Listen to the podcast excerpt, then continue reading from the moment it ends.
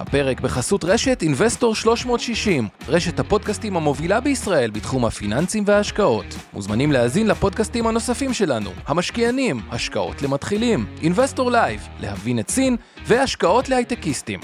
הופק ונערך על ידי שמה, פודקאסטים ויצירות סאונד. השקעות למתחילים. אבנר סטפאק ועומר רבינוביץ' עוזרים לכם בצעדים הראשונים בעולם ההשקעות. ערב טוב לכולם, ערב טוב אבנר, ולפני הכל אנחנו... ערב טוב חבר. מזכירים לכם שאנחנו עלינו לגמר, והגמר הוא קשוח. התחרות השנתית ב... אתה אומר גמר כאילו, אתה יוצא קצת לך שכולם יודעים על מה אתה מדבר. בוא, תן איזה 10 שניות על מה אתה... יש פעם בשנה בגיג טיים, תחרות בין כל הפודקאסטים, ואנחנו בקטגוריה כלכלה. ובקטגוריה כלכלה יש לא מעט פודקאסטים, ובסוף הדרך שלנו נקרא לזה להפיץ את עצמנו הלאה, או בוא נגיד ככה, אם אתם חושבים שהתוכן הזה הוא טוב או מעניין, או שראוי שיגיע לעוד אנשים ואנחנו מאמינים שאתם חושבים ככה, אז התחרות הזאת היא דרך מאוד מאוד טובה, ואנחנו צריכים את עזרתכם. בפודקאסט תהיה את הלינק, וצריך להתחבר לג'ימייל האישי, צריך ללחוץ קטגוריה כלכלה וללחוץ השקעות למתחילים. תצביעו, שנה שעברה היינו מקום שני, ובואו נראה מה יהיה השנה, אם נצליח לכבוש את הפדיסקר, נדבר על התוצאות הרבעון האחרון שהיה, ולפני זה, רק לפני שנגיע לרבעון, שסך הכל אני כבר אגיד, הוא היה רבעון די טוב, כלומר, תמיד שמסכים על רבעון, אז מסכים על כמה פרמטרים, כמה מהחברות הפתיעו לטובה מול לרעה, או ממש בתוך התחזית, אבל בדרך כלל זה או לטובה או לרעה, זה מקור אחד, 2, בתוך ההפתעות האלה, מה ציפו שיהיה הגידול ברווח לעומת מה קרה בפועל, מה ציפו שיהיה הגידול בהכנסה לעומת מה שקרה בפועל, שהיוניברס שלנו, כמה שהחברות דיווחו עד היום, זה 79% מהחברות, כלומר, אנחנו נדבר היום על 79% מהחברות, מה התוצאות האלה היו, ולמה זה כל כך חשוב, כי אני חושב שיש כמה נרטיבים שיכולים להתפתח בשוק. נרטיב אחד, הוא סיפור הבא. תוצאות טובות, סך הכל החברות הפתיעו לטובה. נראה עוד מעט אינווידיה גם דווחת, הפודקאסט הזה הוא לפני שאינווידיה שהיא חברה שנתנה הרבה מהרווח של ה-S&P השנה. אז זה דוח גם חשוב. אבל בגדול, הפתיעו לטובה, יודעים שהולכים להוריד ריבית, הוויכוח הוא על הקצב, יש מלא כסף, אגב, גם בארץ, אתם מכירים את זה מהכספיות, פקדונות או סתם אנשים שמזנחים ונו נו נו, את הכסף בעוש, אותו דבר גם קיים בארצות הברית, והנרטיב הוא כביכול להגדיל מניות, זה נרטיב אחד, לתוך התוצאות הטובות, לתוך ה-AI, לתוך ה-co-pilot שאומרים של מייקרוסופט, או ChatGPT שגם אומרים וואלה, מתכנתים יותר יעילים, אפילו יותר יעילים יכולים להפיק יותר אותו מספר עובדים, כלומר נרטיב שהוא אופטימי, AI, חדשנות, דוחות טובים, ריבית יורדת, זה סיפור אחד. סיפור שני, זה הסיפור הבא, חצי מהעולם המערבי בערך הולך לבחירות, כמובן בארצות הברית זה הבחירות הגדולות ביותר, ששם גם, בואי ככה אפשר להתווכח, יש טראמפ הוא לא הבן אדם הכי צפוי מה הוא יעשה, אז קצת קשה לנתח את זה, ביידן הוא גם לא הבן אדם הכי צעיר בדיוק בחדר, אז גם שם יש את המורכבות, אבל הרבה מאוד מדינות, זה כביכול מוסיף חוסר ודאות, רגע מה יהיה, ושוק ההון לא אוהב חוסר ודאות. בעיית ריבית, כמו שהיא לחברות יוצרת בעיה, ריבית גבוהה לאורך זמן, אז כאילו עוד לא היה את האימפקט שלה, או את המיתון שהיא יצרה, בחלק מהמקומות כן קצת התחיל, אבל אולי יש כל מיני כיסים נסתרים שהתחילו להתפוצץ, בנוסף על הכיסים האלה של הכיסים הנסתרים בחברות, אז גם במדינות, וואלה, לאט לאט מדינה, אנחנו רואים את זה פה בארץ, כל גיוס חוב כזה, הוא כבר לא בריביות של פעם המאוד מאוד נמוכות, בארצות הברית עלות החוב של המדינה הייתה מאוד מאוד זולה, ופתאום עובר זמן, צריך למחזר חוב, לתוך חוב יותר יקר, כן. בדיוק כמו שבמשכנתאות, עכשיו כל מי שלקח משכנתה ב-2018, 19, 24, חלק מהמשכנתה היא בריבית משתנה כל 5 שנים, לא פשוט, פתאום צריך, זה מעמיס את החוב, אז החוסר ודאות מהבחירות, מכפילים שאי אפשר להגיד להם מאוד מאוד זולים, שתיים, הריבית שהיא כבר גבוהה לאורך זמן, ומתישהו יהיה לזה אימפקט בכל מיני מקומות צפויים או לא צפויים, אז זה הנרטיב השני, שבתוך הנרטיבים האלה הדבר הכי חשוב הוא באמת מה קורה בפועל, ומה שקורה בפועל זה הדוחות הכספיים, ועל זה נדבר היום קצת הסקירה של התוצאות שלהם. כן, אני רק רוצה ברשותך להוסיף, חוץ מזה שאמרתי תודה, ואני לא יודע אם נקטעתי, אז שוב תודה לטובה שימאנוב שאיתנו באולפן, בהפקה, תודה לשיר פלדמן שכרגיל כמדי שבוע מתרגמת לנו, מתמללת את כל הטקסטים הרבים שלנו לטקסטים כתובים, ולכן כל מישהו לקוי שמיעה, כבד שמיעה, חרש, או סתם מעוניין לקרוא, מוזמן לראות את הכתוביות בזום, ב-Closed Captions, וכמובן תודה לצוות שלך, אמיר ביבורן ברסקי ואור חלמי של הסיוע בתכנים, ובוא נצלול ישר לפינת המכפילים ומשם נפליג לדוחות, יש לנו כבר 80% מהעונה מאחורינו, זה מספיק כדי כבר לעשות סיכום, כל הדברים הטובים כבר קרו, בסך הכל הייתה עונה טובה מאוד, עוד רגע נגיע לזה, אבל בוא נעבור אולי לפינת המכפילים השבועית שלנו, אז הנה עומר, קח את ההובלה ואני אמשיך אותך. אז אם אנחנו מסתכלים על מכפילים, ה-S&P הוא עדיין על סביב ה-20, הנאסד"ק 30, ונדבר על מכפילים העתידיים, שזה בהתחשב שעדיין הציפיות הן גבוהות, כלומר, אם המכפיל הנוכחי של ה-S&P הוא 24, והמכפיל העתידי הוא 20, זה אומר שהשוק צופה שהרווח יגדל, ויגדל משמעותית. התשואה מתחילת 2024 היא 4.9 ב-S&P, 5.1 בנאסד"ק, הראסל כמעט בלי כלום, אבל זה לא מכל החברות. אם נסתכל על אינווידיה כדוגמה, אינווידיה עשתה תשואה שהיא מאוד מאוד מאוד מאוד גבוהה שנה, אז היא נגיד תרמה חלק גדול מהרווח, ואחרי זה גם נראה את המכפילים של כל הגבוהות, אז השאלה היא עד כמה הן עדיין יכולות להמשיך למשוך למעלה, כשהאתגר שלהם שמתחילות להיות overcrowded. מה הכוונה overcrowded?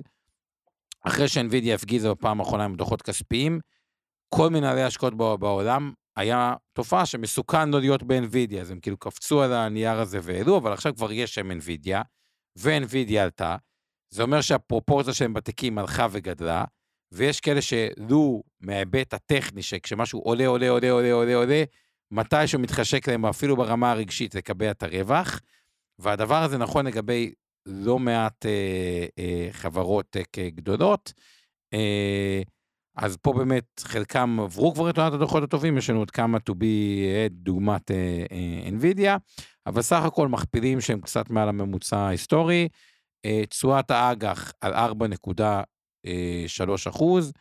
וגם פה עכשיו מתחיל להיות מלכוד, מורידים את הריבית, מישהו צריך לקנות את כל האג"חים האלה, אם הריבית תהיה יותר נמוכה, וככל שהחוב של ארה"ב גדל, והוא גדל משמעותית, הנושא של הריבית השוטפת הוא בעצם מדכא צמיחה, כי ארה"ב צריכה לשלם יותר ריבית, איפה שהוא צריך קצץ. אז אם זה בהלסקר, זה יפגע ברפואי. אם זה בנשק, שכרגע משתולל בעולם, אז זה יפגע בחברת כמו לוקהיד מרטין. משהו צריך, כאילו, כשריבית עולה, צריך קצץ, צריך להתייעל, גם הממשלות יצטרכו להתייעל, זה לא פשוט פוליטית, אנחנו רואים את זה מהארץ, והדבר הזה, מה שקורה בישראל, שעוד מצבנו יחסית טוב, הוא גם קורה בעולם. אירופה מכפילים יותר נמוכים, מכפילים עתידיים סביב ה-11, בגרמניה, בבריטניה, בצרפת טיפה יותר, תשואת האג"ח שמה גם, כבר בגרמניה היא כבר ממש לא מינוס, היא כבר 2.4, בריטניה 4.1, בצרפת 2.9, כלומר בתוך אירופה עדיין גרמניה נחשבת ל-safe haven, לפחות באופן יחסי עם כל הבעיות שיש שם, ובואו נדבר רגע על ישראל שלנו. אז ישראל שלנו התחילה חיובי, כלומר תל אביב 35 כבר בפלוס 1.2%, תל אביב 90 כבר עלה 5.2 וגם היתר עלה 4.4, סך הכל היו חלק מהדוחות זה היו בדואליות, טאוור היה לה דוח מצוין שבאמת, לא רק דוח מצוין, גם המנכ"ל שם היה מאוד מאוד מאוד אופטימי לגבי הפעילות ההמשך, פתאום ראינו 12% קפיצה ביום אחד, דלתא דיווחה היום דוח שהרווח צמח משמעותית, ויש עוד משהו מעניין לגבי הארץ.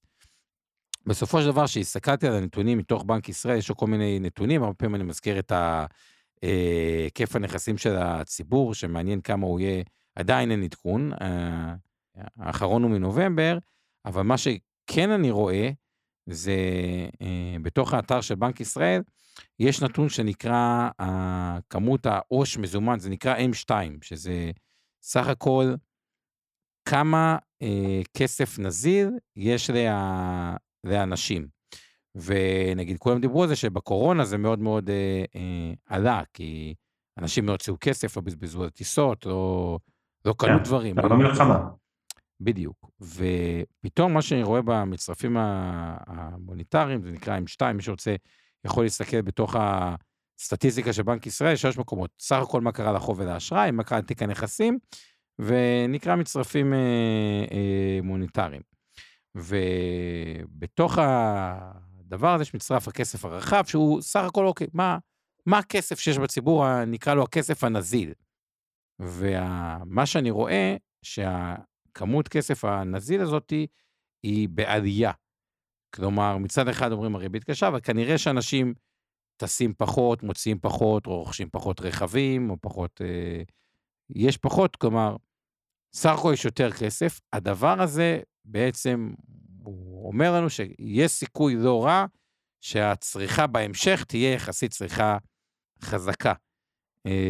מהבחינה הזאת, אגב, מגיע גם איזשהו, כל הכבוד הציבור, שאני רואה סך הכל, מ-2022, כמות העו"ש טיפת קטנה. על חשבון זה שהקרנות כספיות, שאתה מכיר את זה טוב, אבנר, כי אתם חברת הקרנות נכון. בארץ, מאוד עלו. אז סך הכל, אנחנו רואים גידול בכסף הנזיל, כלומר, פקדונות עד שנה, מקמים, מזומן, כספיות, כל הדברים שהם כסף מאוד נזיל, שזה גם סימן שיראה על צריכה חזקה בישראל בהמשך, ויש עוד כמה נקודות שאני אגיד רגע על ישראל, אבל נסיים קודם כל את פינת המכפילים, וכשאנחנו עוברים, רואים את המזרח, אז הודו, מכפיל גבוה, 22, קצת קשה להסביר אותו, כי כאילו היא מאוד צומחת, אבל זה כבר מכפיל כאילו גבוה 1.9, סין נתפסת בעולם כחלק מציר הפשע והרשע, יותר מקוטלגת קרוב היום לרוסיה, כאילו מקומות שלא משקיעים בהם, אז יצא המון כסף, אבל 8.5, לא יודע, כלומר, מי שפה קונטרריאן, זה יכול להיות טרייד מעניין, כי בסופו של דבר, שאני מנסה לסתכל על סין קדימה, אני לא רואה שום פתרון סיני, למערכת הפנסיה הסינית, למעט ששוק המניות שם מתפקד, כי בסופו של דבר, כל הטריק הזה שהפנסיה שלי זה הנדלן, קונים נדלן וכו', הוא לא עובד בסין, הם יצטרכו לשנות את זה, כי זה מדינה עם דמוגרפיה שלילית, ולכן הפנסיה שלהם צריכה להיות יותר עולם ההשקעות, ופחות נדלן, ואז הם לא יכולים להיות אנטי, עד כדי כך כלפי שוק ההון הסיני, וזה גם פוגש מכפילים יחסית נמוכים, ויפן מכפיל 15, אין איזה משהו חכם מדי להגיד, סך הכל כן עלתה יפה, מתחילת השנה כבר, 15%.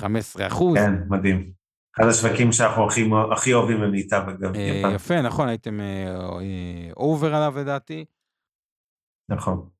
נראה גם שם סקטור העסקי שם מתעורר, אבל זה, להיות כן, אין המון חברות יפניות, אני גם חושב ש, כלומר, זה שוק שפחות הלקוח הריטל נחשף אליו, נקרא לזה בצורה הבאה, אבל היא חלק מהשוק העולמי, אז זה ככה לגבי פינת המכפילים, מעניין עוד פעם ישראל באג"ח, לפחות שקלית, תשואה של 4.2, לעומת 4.3, והרבה שואלים אותי את השאלה הבאה, איך זה יכול להיות, שאג"ח מדינת ישראל, עם המלחמה, עם ההנפקות, עם הכל, זו חלק כזה ביקוש, גם הייתה הנפקה מאוד מוצלחת, ואני רוצה לתת עוד גורם אחד, שאולי לא דיברנו עליו הרבה, אבל זה כל הרפורמה באג"ח המיועדות, מה שקורה עכשיו אצל המוסדיים, אגב, וגם זה מאוד טוב למדינת ישראל בהמשך, חוסכים למדינה המון המון כסף, יש כמה מקומות שמדינת ישראל תחסוך בהם המון כסף, זה אחד המקומות, אז קודם כל מדינת ישראל בבני ההכנסות שלה, יש את בנק ישראל,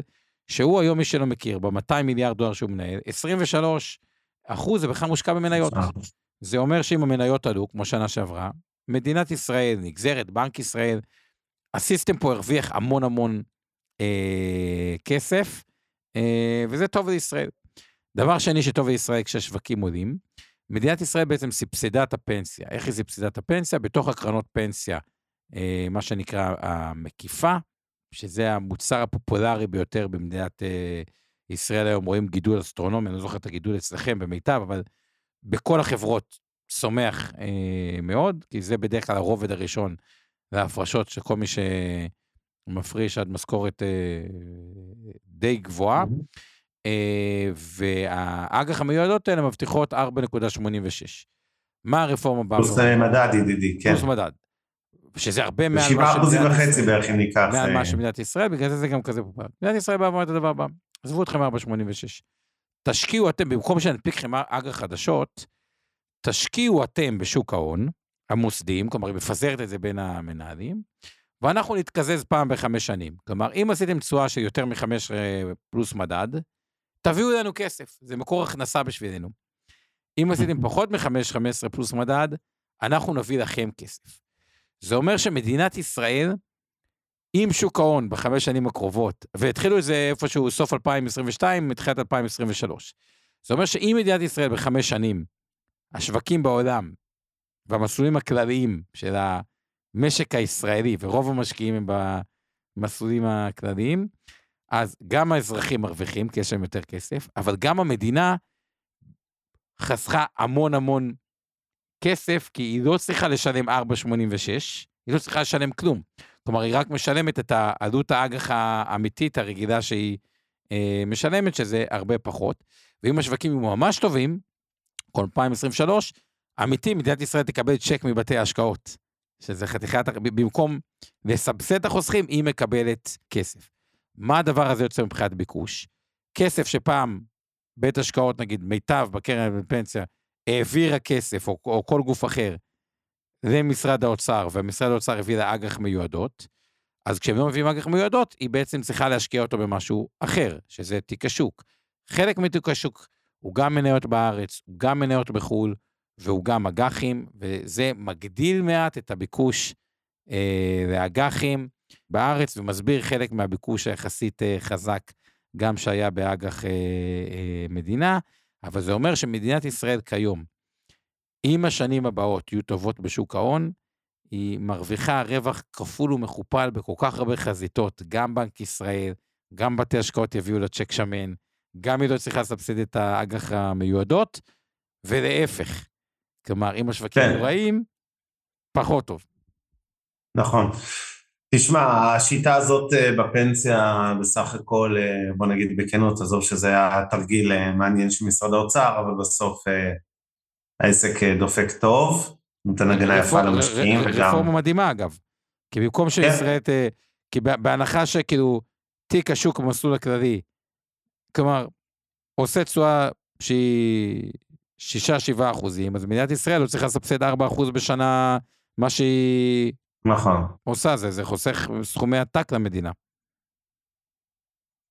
ברור, אני אגיד לך, א' זה חוסך הרבה סכומים, באמת חוסך סכומים גדולים, ב' בשוק השכיר כנראה שאנחנו נצליח להביא את רוב, אם לא כל פלוס התשואה הזאת שמצפים, שזה 5% פלוס מדד, גרוס ומודו, וזהו, אני מציע, עומר, אנחנו כבר במעל 9:20, אנחנו רוצים להיכנס למנה עיקרית, יאללה. אז נסיים פה את כל האקטואליה שלנו, יש עוד הרבה להגיד, אבל בואו נדבר קצת על הדוחות הכספיים של 2023, הרבעון הרביעי, אז אני אתחיל מכותרות ראשיות, א', עונת הדוחות בארצות הברית, הייתה מצוינת, טובה מאוד פלוס נקרא לזה, שוב כבר 8 רבעונים ברצף שהחברות האמריקאיות צומחות ברווח רבעון אחרי רבעון, ברובן מפתיעות לטובה לעומת התחזיות המוקדמות שמסכן מבודד את הרבעון הרביעי משנת 23 כולה, למעשה אפשר להגיד בו כותרת שלמעט סקטור הפיננסים שבלט קצת באכזבתו, ניכנס אליו בהמשך, כמעט בכל התחומים האחרים, ראינו צמיחה והפתעות לחיוב, תמיד היו חברות ספציפיות כמו אקספידיה ואחרות שיחזבו גם לא בסקטור הפיננסים, אבל באוברול, אם אנחנו מסתכלים על מכלול החברות, זה נראה מצוין, יש אומנם קצת סימנים להאטה, מי שראה את הדיווח של נייקי קדימה והתייעלות וכו', אז יש קצת סימנים להאטה בביקושים, מסקטור אחד שזה בולט מאוד, אגב, זה סקטור התעופה, שזה מעניין לראות, כי אנחנו חיים פה באיזה בועה שהמצב הוא הפוך, רק חפשו היום לקנות כרטיס טיסה מישראל לכל יד בעולם, בגלל המחסור בטיסות וחברות תעופה שטסות, זה גם אחד ההסברים לעליות של מדינת אל על בזמנו,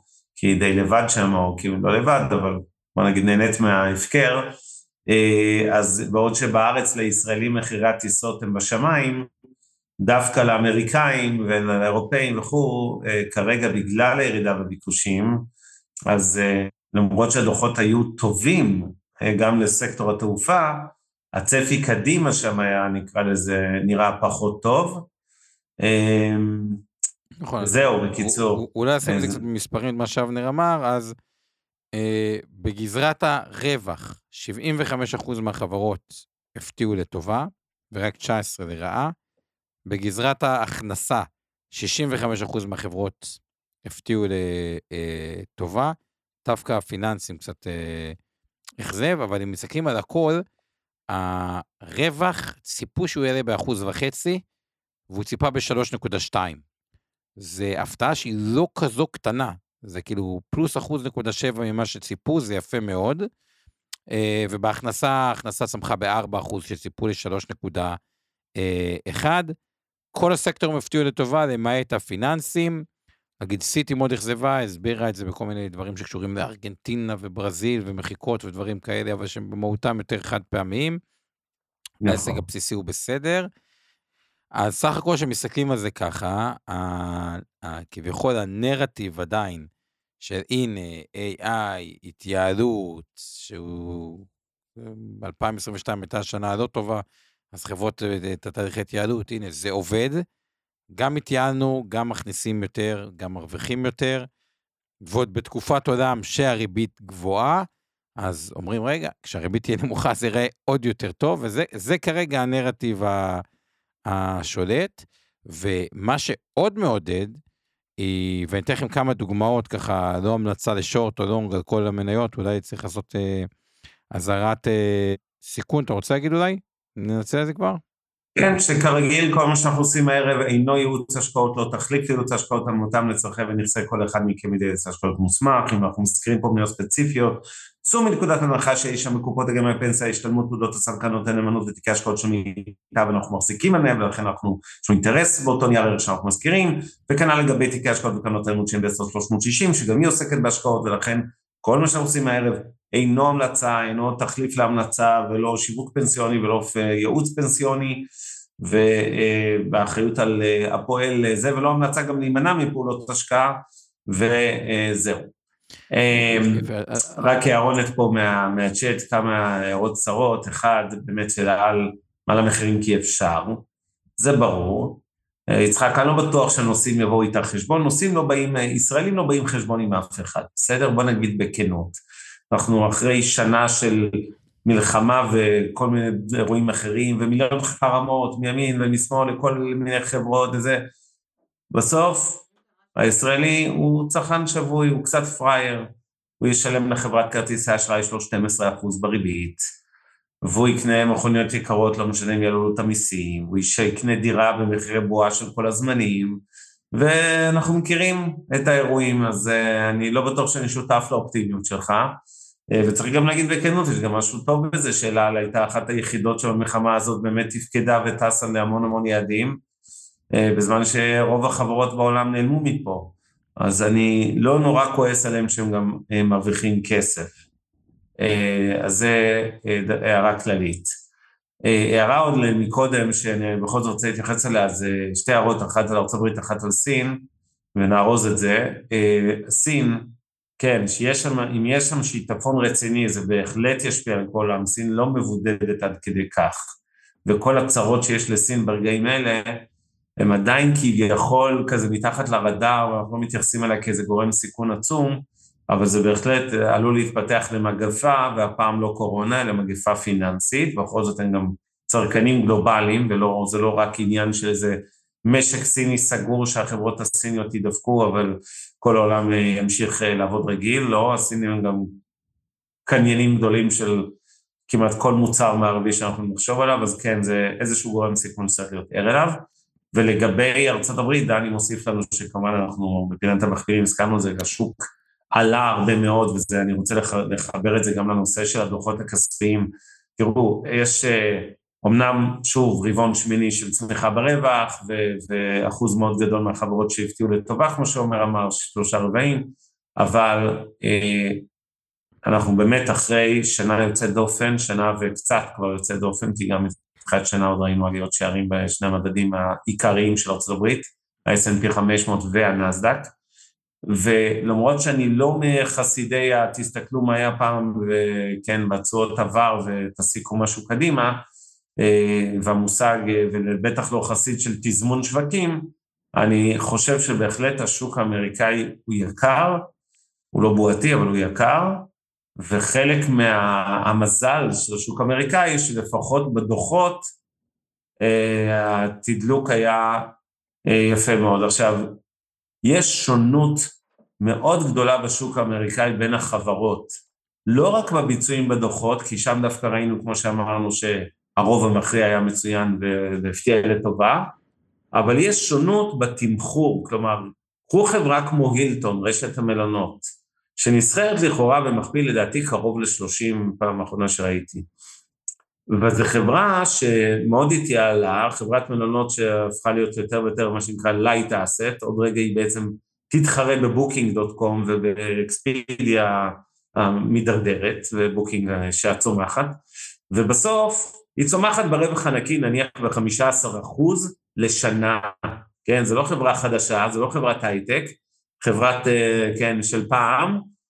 עכשיו, חברה כזו, כשהיא צומחת ב-15% שם רווח נקי, מכפיל 30, פתאום הופך להיות יחסית זול, אוקיי? כי היא תדביק את זה. אבל יש הרבה חברות אחרות, לא אתן דוגמאות דווקא לשלילה, אבל שנסחרות גם הן במכפיל 30, ואין להם צמיחה של 15% ברווח הנקי ולא צפויה כזאת, והן יקרות מדי, ובהכללה יש מעט מדי הילטונים בארצות הברית, ויותר מדי דברים אחרים יקרים מדי. אני רק רוצה להגיד משהו שאני לא גם מסכים עם אבנה, אני תמיד אוהב להסתכל גם ברמת החברה הבודדת, ואני אתן לכם דוגמה, קחו חברה כמו CNC, נקראת Centene Corporation, אני חושב שהתייחסתי אליה פעם, והיא סוג של מאוחדת, בארצות הברית יש סוג של מאוחדת, רק הכל בארצות הברית למטרות רווח. תשמעו, מכפיל רווח 11, חברה מכפיל רווח עתידי 9 על עוד שנתיים, וחברה שסך הכל צמחה בהכנסה בשלוש שנים האחרונות ב10%, וגם ה-EPS, כלומר, הרנינגס פר שיר, צמח ב16%, זה יותר נראה זול מאשר יקר. אותו דבר, הזכרתי את אינטראקטיב כמה פעמים, גם בצערי, עלתה, כאילו, מבחינת זה, עלתה קצת, מתחילת השנה 24%, או זה קצת, דיברתי שהייתה 80, עכשיו היא 102, ועדיין, גם אחרי שהייתה 24% מתחילת השנה בלבד, מכפיל רווח 16, וחברה שצומחת יפה בהיקף לקוחות שלה, וכו'. למה אני אומר את כל, מכפיל 15 כאילו על העתידי. למה אני אומר את כל הדברים האלה? אני עדיין מזהה לא מעט כיסים, ואפילו די הרבה כיסים, שמתומחרים במחיר ממש אחלה, בקרב החברות הבינוניות.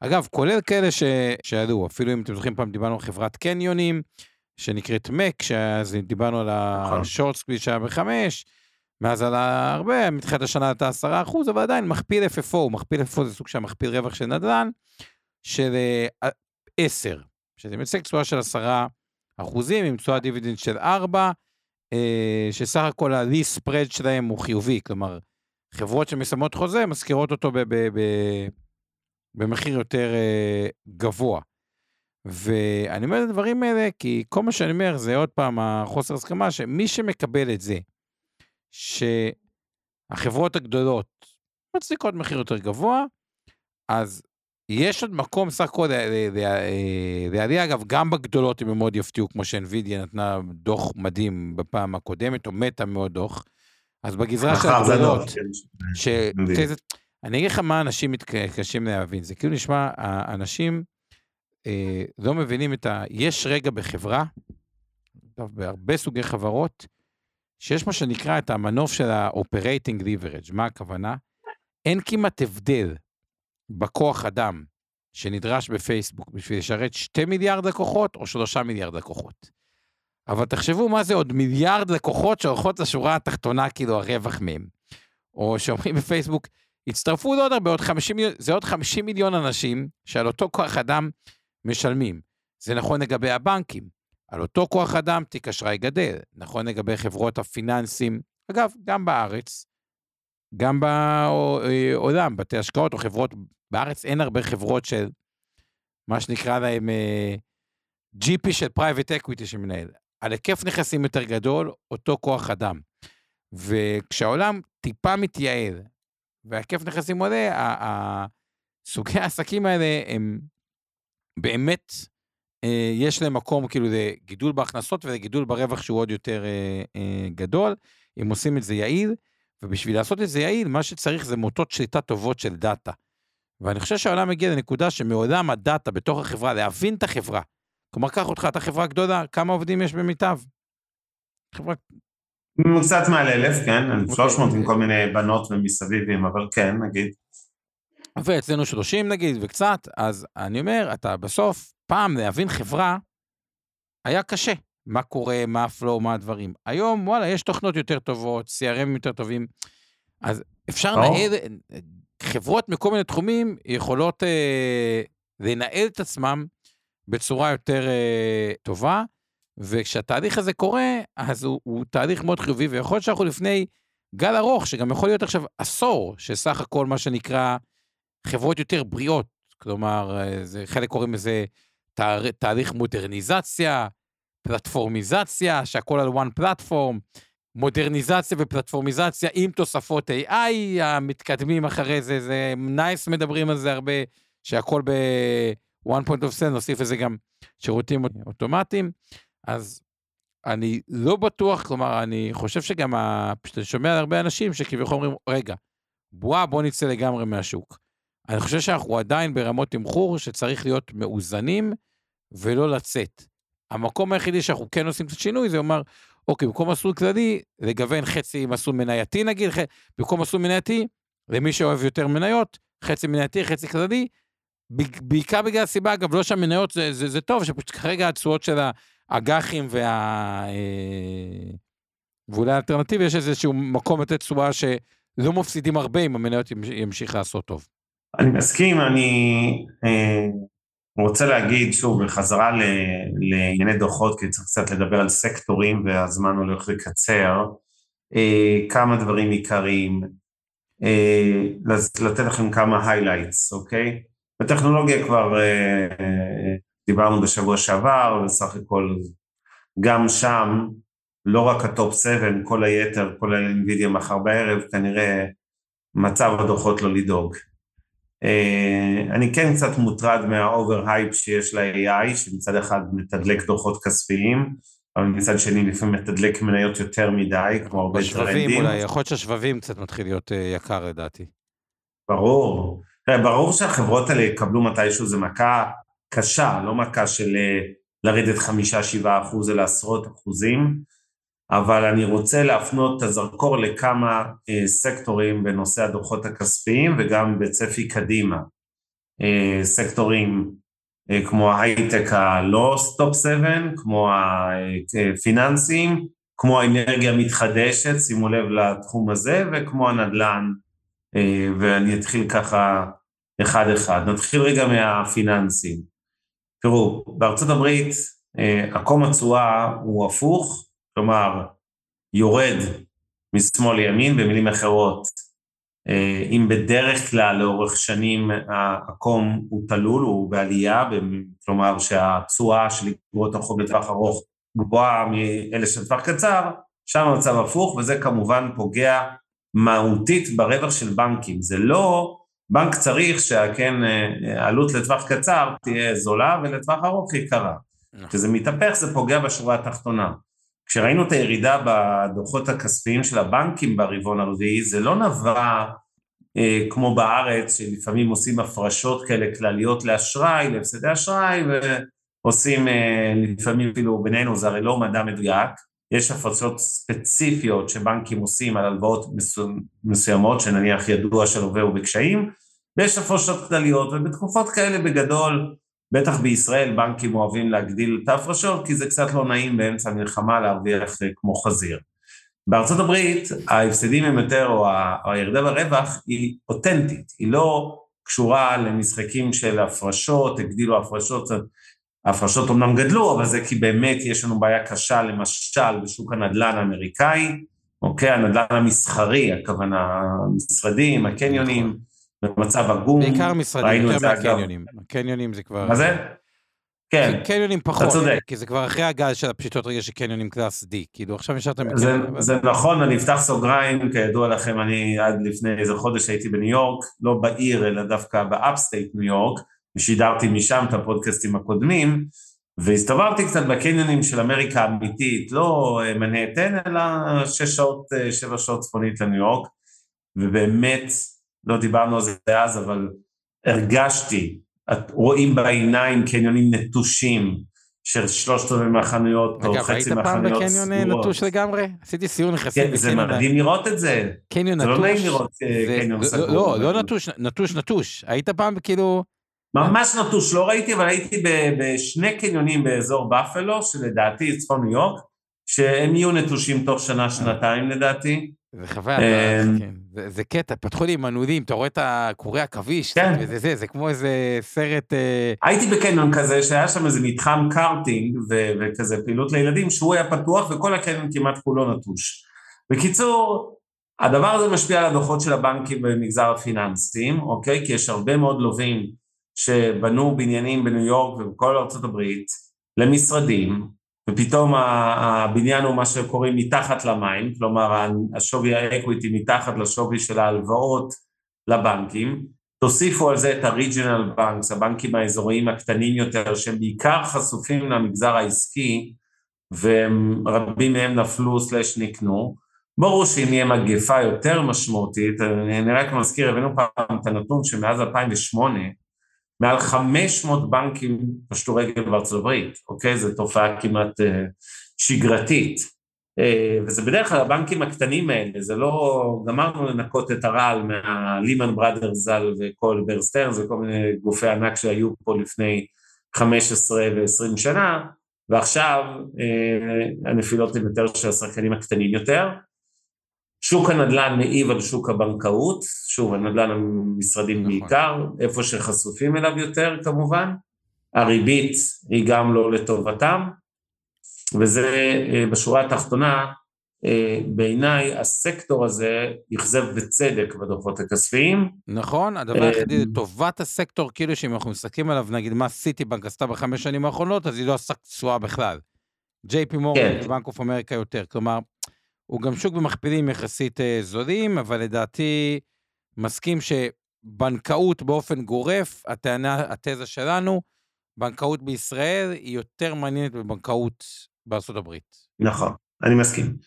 אם נעבור לשוק הנדל"ן במעבר ישיר, אז שוב, בסך הכל שם יש שונות כמו שצריכה להיות, כן? בין נדל"ן למגורים, לנדל"ן מסחרי, מניב ובתי אבות, כל הסגמנטים.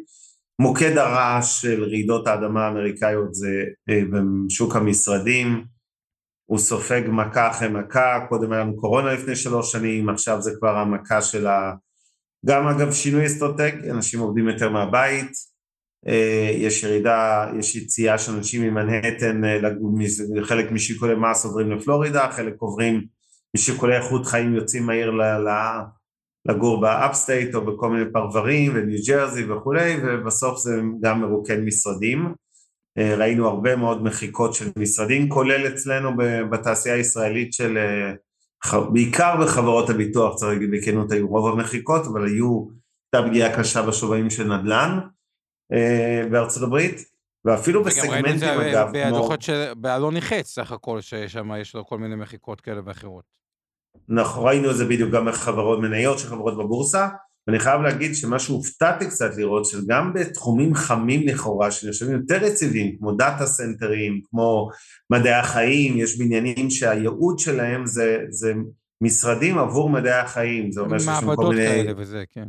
כן, מעבדות, גנרטורים מיוחדים וכולי, גם באלה שאמורים להיות יותר חסינים לכאורה, ראינו מחיקות ונפילות, ויש שם הרבה נכסים שאתם יכולים לקנות ב$1.50, כי ההלוואה יותר גדולה מהנכס, ובניו יורק היום, ולכן בשורה התחתונה, זה גם סגמנט שנראה לא טוב, הוא נראה לא טוב אסטרטגית בעיניי, לא טקטית, שוב, אני מבדיל לגמרי את שוק המגורים, אוקיי? שם המצב הרבה יותר טוב.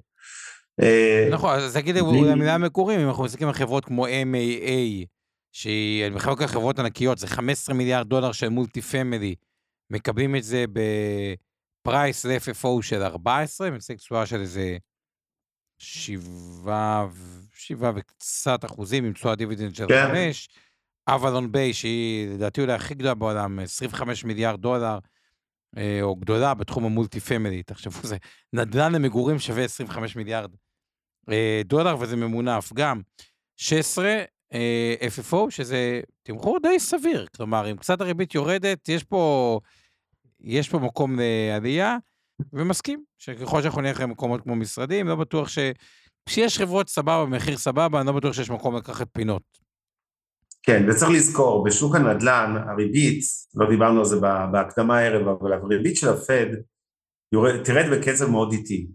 השווקים בכלל לא חושבים שכן, אם נסתכל על תמחור של השווקים, השווקים לא מצפים אפילו להורדת ריבית במאי הקרוב, להפך, הריבית בשווקים נסחרת כן יותר גבוה, נקרא לזה, מהאחוזים עתידים, מאשר ריבית הפד של היום, ובדרך כלל כשהשווקים צופים ירידת ריבית, אז הם מקדימים את הירידה עצמה, כלומר, האחוזים כבר היו רואים ריבית יותר נמוכה. וכל זה מתחבר לנו לשוק הנדל"ן, והפעם לא רק למסחרי, אלא לכל הסוגים, בזה שזה אומר, ריבית גבוהה, זה גם פוגע מן הסתם ברכישת דירות ולא רק במשרדים, ובעיקר זה אומר, עלויות מימון גבוהות ולזמן ארוך. זה לא שאנחנו בשנה ראשונה של ריבית גבוהה, זה לא שהריבית תרד ב5 דקות למטה לרמות נמוכות, זה לא שהיא תרד לשואף לאפס, כמו שהייתה בעבר, כי זה כבר לא יקרה, כולם מבינים, ולכן עלויות המימון הורגות הרבה מאוד חברות נדל"ן, רוב חברות הנדל"ן היום, ברסל 2000, מפסידות כסף, זה פשוט מדהים הדבר הזה, בגלל בעיקר הסיפור הזה של הוצאות מימון. אז בסופו של דבר, אני לא אומר שוב, בסוף תזכרו, אנחנו תמיד מדברים על הפער שבין מה קורה בשוק הריאלי, נניח שוק נדל"ן, ומה קורה למניות הנדל"ן, אוקיי? כי לא תמיד בטווחים הקצרים הקורלציה, זה לפעמים מניות חוטפות יותר מדי, אפרופו הסקטור הבא שכבר נתייחס אליו, על אנרגיה חילופית ונגיד אנרגיה ירוקה וסולארית, שזה נציג אתנו בסקטור, אז לפעמים דברים חוטפים יותר מני חזק, ולפעמים התמחור הוא בסדר. מצד שני, בוא נגיד דווקא בהקשר של הריטים, סתם תכף דוגמה, עוד דוגמה, או שהיא חברה ענקית, שמה שמייחד אותה, שהיא נקראת דיבידנד אריסטוקרט, שזה אומר שמעל 25 שנה, הם מעלים באופן עקבי את הדיבידנד, כלומר מעל 25 שנה, משנה לשנה דיבידנד עולה בעקביות, זה מה שהכוונה, כן. נכון, והיא מחלקת היום 5.88% דיבידנד, שזה הכי גבוה שהיה לה בעשור האחרון, כלומר, כדי להבין כמה זה חזק הדבר הזה, לוקחים לנו, היא העלתה דיבידנד ברצף משנת 1994, היום אנחנו בשנת 2024, חלפו 30 שנה, כן. 30 שנה, אז רק כדי להבין את ההבדל בין אג"ח ל-30 שנה, לבין החברה הזאת, אז מי שקנה אותה לפני 30 שנה, התשואה דיבידנד שלו יחסית למחיר לפני 30 שנה, היא 37%. כלומר, כאילו תחשבו, הרווחיות גדלה משמעותית, כן. בדיוק. זה כמו דירה שקניתם ב$1,000,000, שתביא לכם $370,000 שכירות, וכרגע זה בפיק. אז דווקא אני חושב שהריטים כרגע בנקודה שהיא... שלא יודע, יש שם כן הזדמנויות, שזה שוב פעם, אני אומר את זה, כי זה מראה שיש עוד כיסים בשוק, שבתיאוריה, אם הריבית קצת ירד או משהו חיובי יקרה, יש שם מהנהלות, תמשיך הלאה. כן, אז אני רוצה לעבור לסקטור האנרגיה הירוקה, ולהגיד עליו משהו, כי הוא, מבחינות מסוימות הוא מאוד דומה לנדלן, זה סוג של נדלן מניב של העידן המודרני, שדות פוטו-וולטאים, כל מיני סגמנטים בעולם אנרגיה ירוקה, שאומרים, אוקיי, גז טבעי וכו', שיש בו איזה ממד כזה של נכס לטווח ארוך, די פשוט, מבחינת נקרא איזה סיכון נמוך בהחזקה השוטפת, ברגע שפרויקטים באנרגיה ירוקה כבר מפותחים ומניבים, אז זה כמו נדלן מניב. רק מה היתרון שלו נדל"ן? א', זה סגמנט שאפשר להיות לגביו הרבה יותר אופטימי, על נכס הבסיס הזה, כולנו ברור לנו שאנרגיה ירוקה, זה לא אגיד ממש בהתחלה, אבל אנחנו בחלק הראשון יחסית של מהפכה אסטרטגית לטווח ארוך, לא משנה אם זה יהיה מימן, נטרן, לא חשוב, מה יהיו הפתרונות הטכניים בעולם הזה, אבל ויש הרבה, זה תחום שבאמת לא צריך להיות דוקטור לכלכלה או פרופסור למימון בשביל להבין שבעוד 20 שנה רוב מכריע של צריכת האנרגיה העולמית תהיה מהאזורים האלה, ולכן יש אפסייד הרבה יותר ברור וודאי משוק הנדל"ן, ובגלל שזה נכס עוד יותר ארוך טווח, הוא ירוויח הרבה יותר מירידת הריבית. גם פה יש הרבה מאוד מניות, אני אכנס דוגמאות, סולארג' אולי ישראלית היא אחת, שחטפו לפעמים יותר מדי, זאת אומרת, אולי ההכנסות ירדו, אבל עכשיו יש גם התייעלות בהוצאות, וגם ההכנסות מתי שיחזרו לעלות, אז זה סגמנט שכדאי לשים עליו עין בעיניי, אפרופו הדוחות האחרונים. אולי נקרא את מה שאבנר אמר על סולארג' ואני אתן לכם את זה במספרים. היא כאילו הייתה מכפיל 22 2020, מכפיל 22, שזה סביר.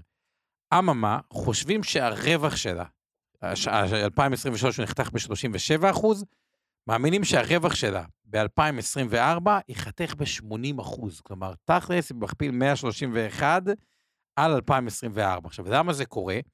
כמו בכל תחום שקורה לו תחום הסטרואידים. מה הכוונה? זה ברור לכולם שאנרגיה מתחדשת היא דבר טוב, ולכן סולארג' שמוכרים הספקים שלהם, הספקים שהם הצטיידו בהמון, כי הם ציפו לצמיחה מאוד גבוהה, ופתאום השונות בריבית הזה גרמה לזה שכאילו אנשים אומרים, רגע, לקחת הלוואה בשביל לשים עכשיו גגות סולאריים, לא משנה אם זה על רפת או על בית וכו', זה יקר, אז הכל קפה, והספקים נשארו עם מלאים, ואז יש מצב שכאילו הספקים לא קונים מסולארג' והרווח הוא כאילו מתרסק, כאילו ממש מתרסק. זה לפעמים אגב מה שקורה בסקטור של הצ'יפים, צומח, עד שהוא בבעיה. וכדי להסביר את מה שאבנר אמר, אם המכפיל רווח ב-2024 הוא 131, כי הרווח יקרוס, ב-2025 כבר מכפיל רווח צופים, שהרווח יגדל ב-2025, יחסית ל-2024, תקשיבו למספר הזה, בפלוס 773%, כאילו הרווח של 25, וכאילו מכפיל 15 על 2025, אז יש פה איזו נקודה עדינה, מתי קופצים על העגלה, כאילו, מוקדם מדי או בהמשך, אבל אני חושב שאין ספק שהריבית תתייצב על מקום יותר נמוך, והמגמה אבנר צודק, השאלה היא פה שאלת עיתוי מסוימת. תזמון, כמו שאנחנו אוהבים להגיד, כן. עוד 3 סקטורים אחרונים שמבחינתי סיימו את הערב, עבור להם בקצרה, יש את הסקטור אולי הכי משעמם, אבל אחד הגדולים בארצות הברית, זה תעשייה, מסחר, שירותים וכולי, לא מדבר על בנקים, בעיקר חברות כמו קאטרפילר עם דוח פנטסטי, URI, שוב, זה הרבה חברות שבחלקם אתם אפילו לא מכירים, יכול להיות חברות ענק, בהרבה מאוד תחומים, שנים, תעשייה, מתחות, ציפורים, שהסקטור הזה, שהוא הכלכלה האמריקאית האמיתית של פעם, בסך הכל גם הפגיז, היו דוחות מצוינים, נכון, זה פחות מרגש משקיעים לקנות מניה כמו URI שעושה ציוד תעשייתי או קאטרפילר, אבל עדיין הרבה פעמים החברות האלה מעניינות להשקעה, בסקטור הזה ראינו עלייה בשיעורי הרווח, לא רק ברווחיות של השורה התחתונה, אז זה ככה דבר אחד שרצה להגיד, הסקטור הבא זה כל עולם התיירות והתעופה, פה כמו שאמרתי הייתה שונות די גדולה, חברות התעופה, מצד אחד דוחות טובים, מצד שני נקרא לזה תחזית קדימה נראית פחות מעודדת, זה כן תעשייה שסובלת מירידת מחירים, וצריך לזכור, בכרטיסי טיסה, כשאתם תשים באלה לאיזשהו יעד, והכרטיס בימים נורמליים, שיש תחרות וכל חברות התעופה האירופאיות טסות ואמריקאיות לישראל, נניח שליעד מסוים באירופה היה עולה כרטיס בימים נורמליים, $600-$700, ועכשיו זה עולה 1,000-1,200 כמעט כפול, כי יש פחות תחרות, חברות לא טסות עדיין לפה, הרבה מהרוב החברות עוד לא החזירו את הטיסות לישראל וכו'. הרווח על השוליים הזה הוא אדיר, כן, זה כמו צים שאתם מכירים במשברי השילוח העולמי, כל פעם שיש משהו כזה, לא רק המניה מזנקת, החברה מרוויחה הון עתק. עכשיו, מה שקורה זה שבארצות הברית, בשונה מהדוגמה הישראלית, יש ירידה וזה עובד לשני הכיוונים, כשהמחירים יורדים, אז הפגיעה ברווח היא משמעותית, וזה כרגע מה שנראה, נקרא לזה התחזית ל-24-25, נראית פחות מעודדת התעשייה הזו, בתחום המלונאות יש רגע, באמת שונות. אני רוצה לחזק משהו שאבנר אמר על התעשייה, שתבינו את המגמה, עוד פעם, זה משהו שהוא מאוד מאוד חיובי, ועם כמה נתונים, אבנר הזכיר מילה מאוד חכמה, שאומר שיעורי רווחיות עלו. אז בואו נראה את זה טיפה במספרים. קטרפילר, ה-revenue per, הרווח הנקי לאמפלואי, עלה מ-56 בממוצע, כל עובד שיש בקטרפילר, עוד מעט אני אגיד לכם כמה עובדים יש, הוא ייצר בממוצע בחמש שנים האחרונות, $56,000 רווח. עובד ממוצע, זה הרווח שהוא ייצר. היום זה $91,000 רווח, כלומר, כל עובד מייצר 61% יותר מהממוצע בחמש שנים. עכשיו, ממוצע בחמש שנים, זה כולל גם את לפני שנה, כלומר, שתבינו כמה בשנתיים האחרונות היה שיפור, ורואים את זה בשולי הגרוס, כאילו, הרווח הגולמי שעלה ב-20%, הרווח האיבידה עלה ב-33%, אז זה מרשים, כלומר, בסופו של דבר, חברה תעשייתית יודעת, הפריון עולה, עכשיו, הפריון הוא מפתח, וזה מגמה ש... אני לא בטוח שהיא לא תימשך, כי יש איזו מהפכת פריון חיובית בנושא התעשייתי, וזה ככה עשים את מה שאבנר אמר קצת במספרים.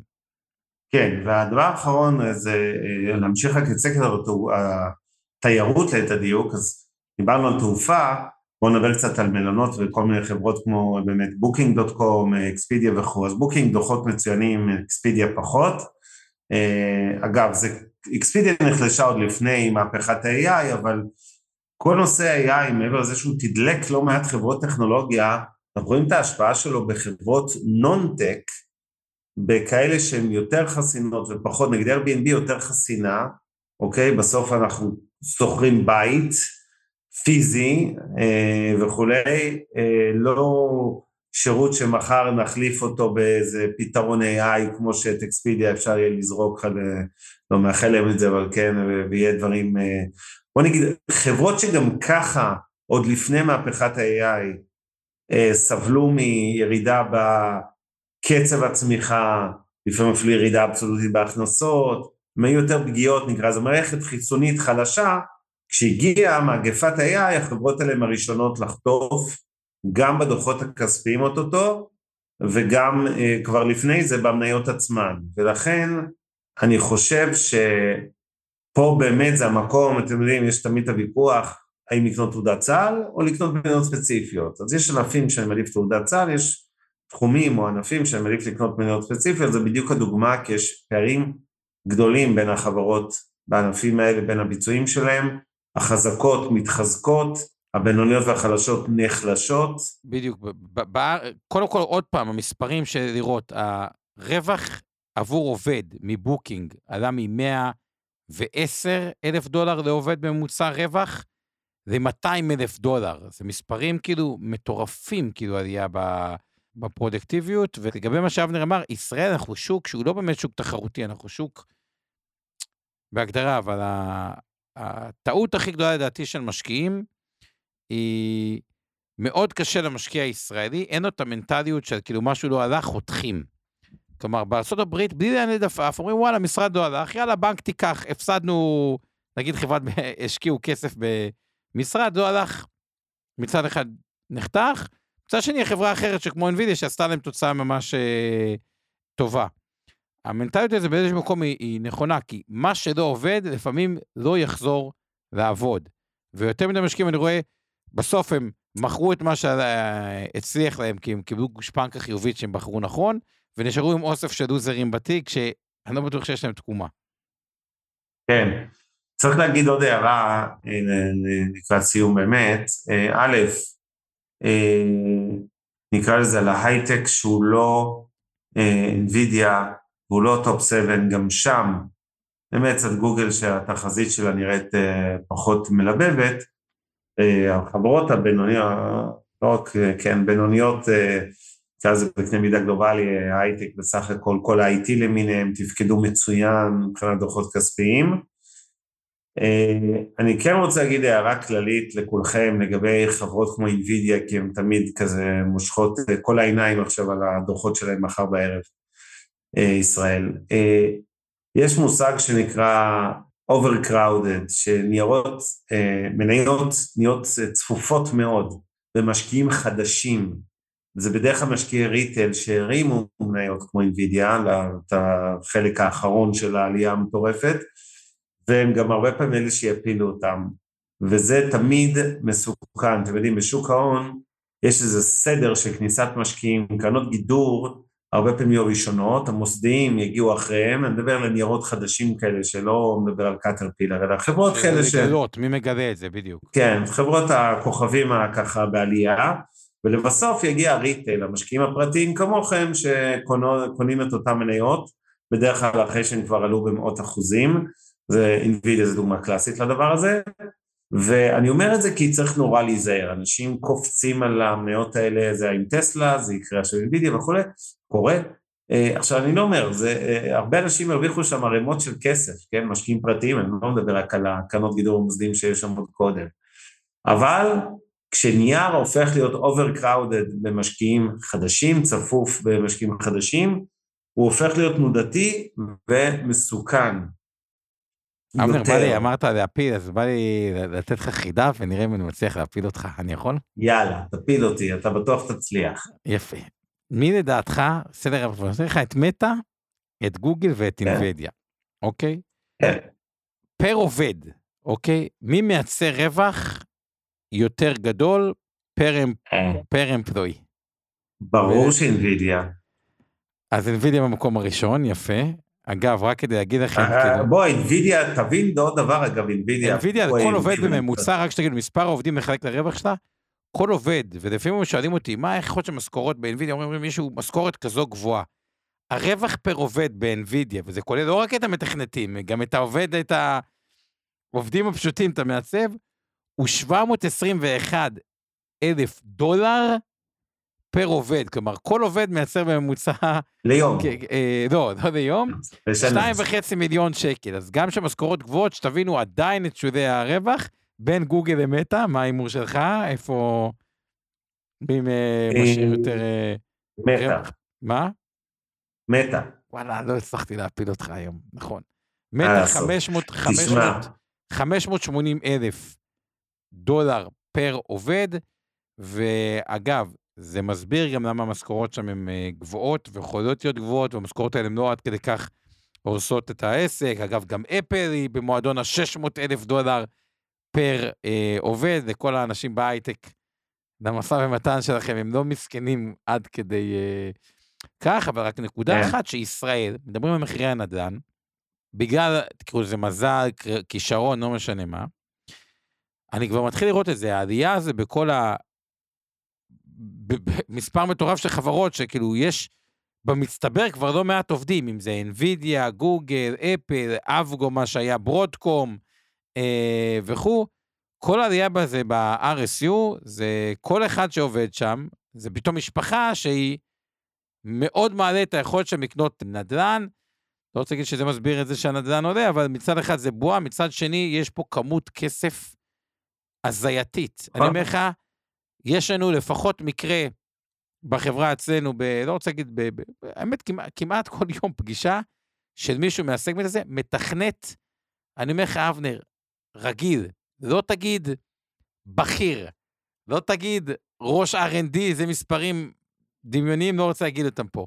זה בטח על מתכנת רגיל, אוקיי, $2 מיליון ב-RSU, $1.5 מיליון, כאילו מספרים דמיוניים, וזה אנשים שלפעמים היה לה כאילו, לא היה להם דירה, כאילו, זה פשוט, והכל נבנה ב5-6 שנים, זה כאילו, והדבר הזה, זה רק אני אומר, בסופו של דבר, הוא מעצבן לחלק מהשומעים שלנו, אני בטוח מי ששומע והוא לא חלק מזה, זה מעצבן, אוקיי, זה גם תלוי, וזה גם עניין של מזל הרבה פעמים שבחר, אבל הוא טוב הכלכלה מבחינת היכולת לצרוך במסעדות, בקניונים, נכון שזו חברה לא גדולה, אבל היא כבר לא כזו קטנה, שאתה לוקח בחשבון, וגם פאלו אלטו עושה טוב, והסייבר עושה טוב, והרשות בפיידר, ונראה אם נייס תהיה חלק מה-AI ווינרס, שזה גם מעסיק לא כזה קטן, אבל בגדול כל הדבר הזה של העלייה הזאת, זה גם בשורות טובות לכלכלה הישראלית. אני מסכים, ואני לקראת סיום אגיד כמה הערות אחרונות. אחד, דני אומר על NVIDIA זה רווח מונופוליסטי, והוא צודק, חברה שמרוויחה 51% רווח, שיעור רווח, כן, זה פי 10 משיעור הרווח של AMD למשל, אז אם מחר היא קצת מורידה מחירים, היא יכולה למחוק חברה כמו AMD, זה באמת כוח מונופוליסטי, זה לא בדיחה, אז כן, זה חלק מהחוזק שלה. מצד שני, זה גם אומר קצת שהיא גם פגיעה, ויש לה כבר איזשהו תקרת זכוכית, כמה עוד היא יכולה להתנפח לפני הפיצוץ, זה אחד. שתיים, אני רוצה לעשות פינה חברתית, אבל רגע לפני, אריק שואל, אם המכפילים בארצות הברית המחירים לטעמך, או לטעמי לפחות, כן, יקרים, בארץ יש סיכון מוגבר למלחמה בצפון, אז איפה משקיעים את הכסף? אז קודם כל, רק לגבי הארץ, אין ספק שיש סיכון מוגבר למלחמה בצפון, סיכוי ממשי וריאלי, כולנו יודעים את זה.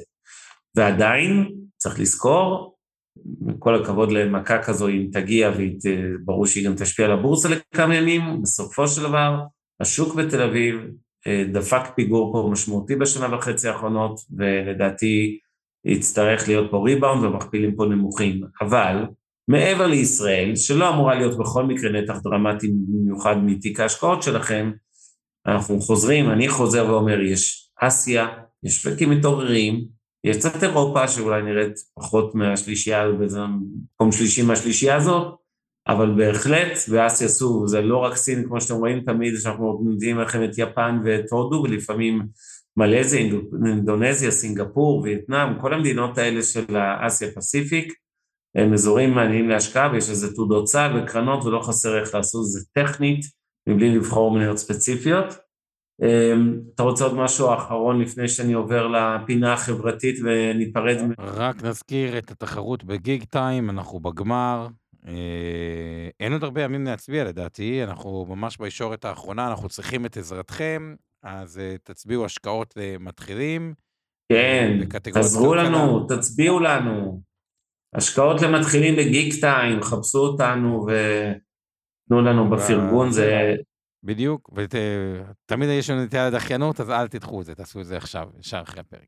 ובפינה החברתית, אני אתחיל מפרגון, לחברת אל על, אני לא יודע אם אתה יודע את זה, אבל חברת אל על מסתבר, קיבלתי טיפ תוך כדי השידור, אני לא ידעתי את זה, ממישהי שעשתה מילואים הרבה זמן בצפון, עכשיו בצווי 8, של אל חיל מחלקת כרטיסים חינם, החיילים שעשו מעל 30 יום מילואים, במגוון של יעדים באירופה, שזה כל הכבוד להם, אז צריך גם להצדיע לחברות.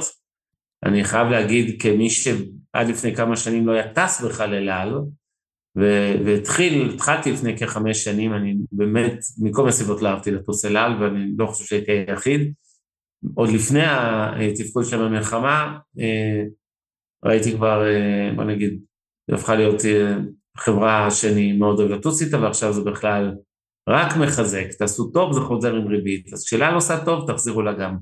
אפילו שהיא העלתה מחירים במלחמה, זה בסדר, בואו, בסוף זה לא חברות שמרוויחות הון עתק לאורך השנים. ועכשיו רוצה סיפור קצר לפני פרידה, על מגזר החרדי, זו הפינה החברתית של היום. אני, כמו שאתה יודע, אומר, עושה מדי פעם ככה, מתנדב כמרצה וקורסים ככה בכל מיני תחומים, בדרך כלל קורס לנשים זה יכול להיות קורס, עשיתי גם קורס לנשים חרדיות, ועכשיו קורס לגברים חרדים בבני ברק, עיר הקודש. ואני מגיע ביום חמישי שעבר להרצות, 7-9 כזה, אומרים לי, נרשמו 110 אנשים, חוק ה-60%, יהיו 60-70, אבל יש גשם, הגיעו 40-50. תוקד הלונג סטורי שורט, 450 איש מגיעים. אין אפילו מקום באולם, עושים פיצול כזה לכמה אולמות, ומקרינים אותי בלייב, כי העולם עצמו היה רק ל-150 איש, ובאמת זה קהל, הייתי אומר, מההארדקור של ההארדקור, באמת האברכים והכי כבדים שיש, לא כבדים בכסף, להפך, הם רובם נאבקים, כן, תחת עול הפרנסה עם הרבה ילדים וכו', אבל ראיתי את ההתלהבות של החבר'ה האלה מהפיננסים, קודם כל, כי הרבה מהם, אתם יודעים, נפלו קורבן לנוכלויות למיניהם, לכל מיני פירמידות פיננסיות, חלק מהגמחים, הרחמן על יצלן, לא כולם, הרוב בסדר, אבל יש גם כאלה שפחות, והתחיל להתפתח שם שיח מעניין. כי באיזשהו שלב מישהו הוציא אותי מהארון כקפלניסט שמאלני גאה, ואז התחיל פוליטיקה, ואני בגובה העריות, עם כל המאות חבר'ה האלה, והיה שיח מרתק ומחבר, שיצאתי ממנו מאוד אופטימי, אני חייב להגיד, ובסופו של דבר, אני חושב שאני בדרך לפצח את המסלול, ודיברנו מאוד נוקב, כן, ששעות התבלבלו על הגיוס לצבא, זה הרי עוד שבועיים מגיע פה לפיצוץ עם כל החקיקה ובגץ וכו', ודיברנו על הרבה דברים, כן, קשים, וזה האנשים האלה שלא עושים צבא, זה בדיוק הארדקור, אלה שפגשתי, זה אלה שאנחנו, נקרא לזה, יודעים לריב איתם ברוב ימות השנה, ואני חייב להגיד, יצאתי שמאוד אופטימי לגבי יכולת לחבר את החלקים של המגזר החרדי והחילוני וכל הסיפור הזה, זה תפרים עדינים, זה ניתוח חברתי מורכב, אבל הוא אפשרי לגמרי. ואני מקווה שאנחנו גם נצליח בזה, צריך קצת רצון טוב מכל הכיוונים, ואנחנו נהיה על הסוס, על הגל. גם אני רוצה לחזק את איך, גם זה קהל שנותן הרבה, נגיד, אלה שהיו שעושים את כל, תזכיר את השם, בפינה החברתית, שעושים את כל האוכל לחיילי צה"ל שם, ומביאים אותו לתוך ה... אני עבדתי עם חסידות קרלין סטולין. לא חסידות, משפחת סלם, באמת עושים הרבה, המון כסף, היא אומרת, הם מגיע מחרדים במזומן, לטובת הארגון וטובת הצדקה, והם פשוט עושים הרבה דברים שלא בהכרח שומעים עליהם, ויש שם רצון לנתינה הרבה יותר גבוה, לדעתי, ממה שנתפס בציבור, ואני חושב שזה טוב שעשית את המפגש, ויש את האתגרים, אבל אני חושב שהרוח היא הרבה יותר במקום נכון, מאיך שזה נתפס בתקשורת.